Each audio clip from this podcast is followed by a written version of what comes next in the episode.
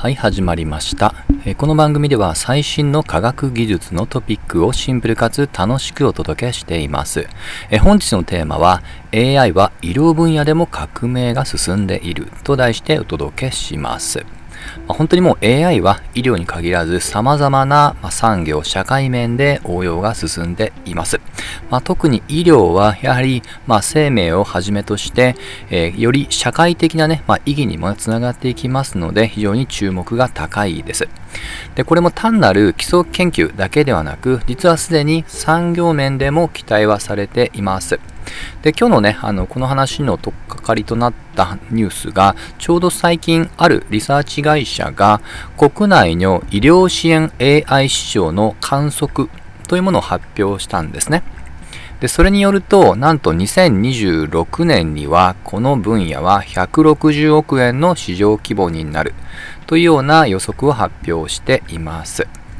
まあ、この市場の伸び率もそうなんですけども、えーこれあの面白いなと思ったのが AI だけじゃなくってその IoT、まあ、センサーですね。あとは仮想現実系の技術。よくあの総称して XR、VR、AR、MR を総称して XR と呼ばれます。他にも、まあ、今も 5G が始まってますけど、それ以降の 6G とかね、高速通信技術、ないしは、まあ最近テレビでも 4K が出てきてますけど、もう 8K とかその先とかね、そういった高精度の画像技術と、まあ、このようなトピックっていうのも掛け合わさっているっていうところが面白いポイントです。まさに最新技術が組み合わさった非常に面白い、市場かなと改めて感じました。で、これは最新技術がま発達してかつ医療に相性がいいからだけではなく、もう一つこのまあ飛躍的な伸び率を支える、えーまあ後追いとなるような動きがあります。これは、えー日本の厚生省が実はサポーターとしてすでに2018年からこの医療に AI を使っていこうっていうようなコンソーシアムってものを作ってえーすで、に当初からそのロードマップってものを、えー実はもう提示しています。で、これはちょっと長いですが、正式名称は保健医療分野 AI 開発加速コンソーシアムっていう名前です。まあね、これをちょっと検索するの大変なので、厚生省医療 AI なので、アンド検索をすると、厚生省のね、サイトで、その進捗も含めて開示されています。ぜひ興味持った方は覗いてみてください。で、ここからの先ももう少しこのコンソーシアムの、ま、区分、整理の仕方を意識します。まあ、というのも、医療にも様々な切り口、もっと言えば基礎と応用っていうのもありますので、えーこの、えーロードコンソーシアムでは大きく6種類に大別しています。順番に1から6ってものを触れると、1、ゲノム医療。2、画像診断医療。3、診断治療支援。4、医薬品開発。5、介護認知症。6、手術支援と。はい。まあ、これらごとにそれぞれ、え工程ということで、今後のロードマップみたいなものを有識者を集めて、えまあ、厚生省が引っ張って、まあ、進めているっていうことなんですね。もちろんね、それぞれのテーマによって取り扱う、まあ、技術だけではなく、その倫理的な規定も変わってきますので、それはまあ正しいアプローチかなと思います。で、この中で、あの、ちょっと細かいところを割愛しますけども、ちょうど2021年以降から面白い動きが見えてきているのが、先ほどの6個のうちの2番目と3番目。画像診断支援と診断治療支援ですね。このあたりが、えーまあその AI を使って、例えばその AI にもやはりあの模範となる、よくこれこれ教師付きデータって言われますけどね、その教師付きの画像データっていうものを、えー医療機器メーカーへ提供を始めるとか、もしくは画像診断支援プログラムっていうのね、AI を使ってやっていくとかね、そういったものが、ロードマップ上スタートしています。はい。まあ、言ったように、えーこれ分野によってはですけども、2021年以降から、えー比較的面白い、えー活動ってのが進んでいるっていう点だけご理解ください。今までの話は日本に閉じましたが、では海外はどうかというと、いくつか先進的な取り組みっていうものは行われています。これあのビジネス面でもま成功したっていう観点で比較的よく取り上げられるのが2つあります。まず1つ目が英国、イギリスの、もうこれユニコーン企業、つまり、まあ、ある程度もうね、時価総額としても高くなったと思いますが、これバビロンヘルスという名前のベンチャーですね。で、ここでは AI のチャットボットサービスっていうものを提供していて、これを通じて、まあ、医療の、ま簡易的な診断ってものができる仕組みがもうあるんですね。で、なぜこの企業が、まあ、あの盛り上がっているといいますか、注目されているのか。もちろん、その技術の先進性っていうのもあるんですけども、えー、やはり強いのは、これを英国民保険サービスと呼ばれている、実は国家的なえー、まあ、行政が実はそこと提携をしているっていうところが強いポイントですと。はい。で、これもですね、実際、マクロ的な数値で見ると、こういった AI チャットボットを導入して以降は、英国における医療機関の受診者数が実際に減ったり、もしくは病院に患者が行った時の予約待ち時間の、えー、短縮とかね、こういったものにもどうも寄与してるみたいなんですね。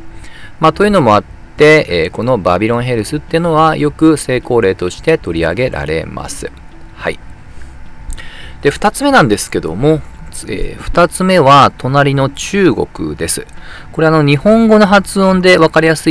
くするために言うと、平安グループが提供している、これも、えー、AI を使った医療診断支援アプリですね。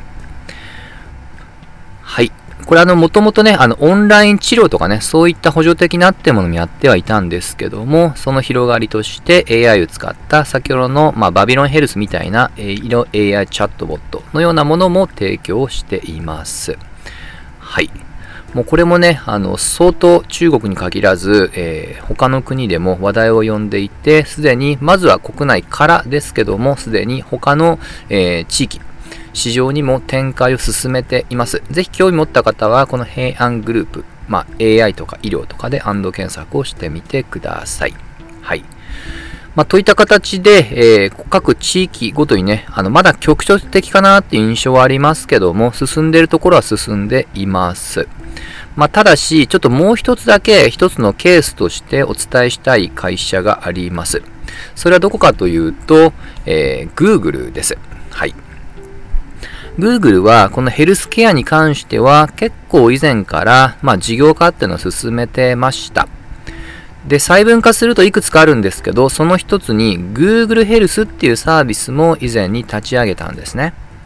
この中では、まあ、例えばですけど、旧来的な、まあ、古い医療システムってことを抜本的にデジタルテクノロジーを使って、それこそ電子カルテ化とか、えー、今回のような医療の AI 診断支援とかね、このような、まあ、あのサービス、それをサービス化しようって意味では、先ほどの企業群と似てるところはあります。ただし、実はこの Google ヘルスケアが2021年に解体されることが決まったっていう発表がありました。はい。で、これについては、あの、当事者から明確な理由ってものは、まだ、えー、私が見る限りは、えー、載ってませんけども、まあ、それをね、えー、伝えているメディアの推測によると、データ保護の問題っていうところが、やはり関係しているんじゃないかっていう推測です。はい。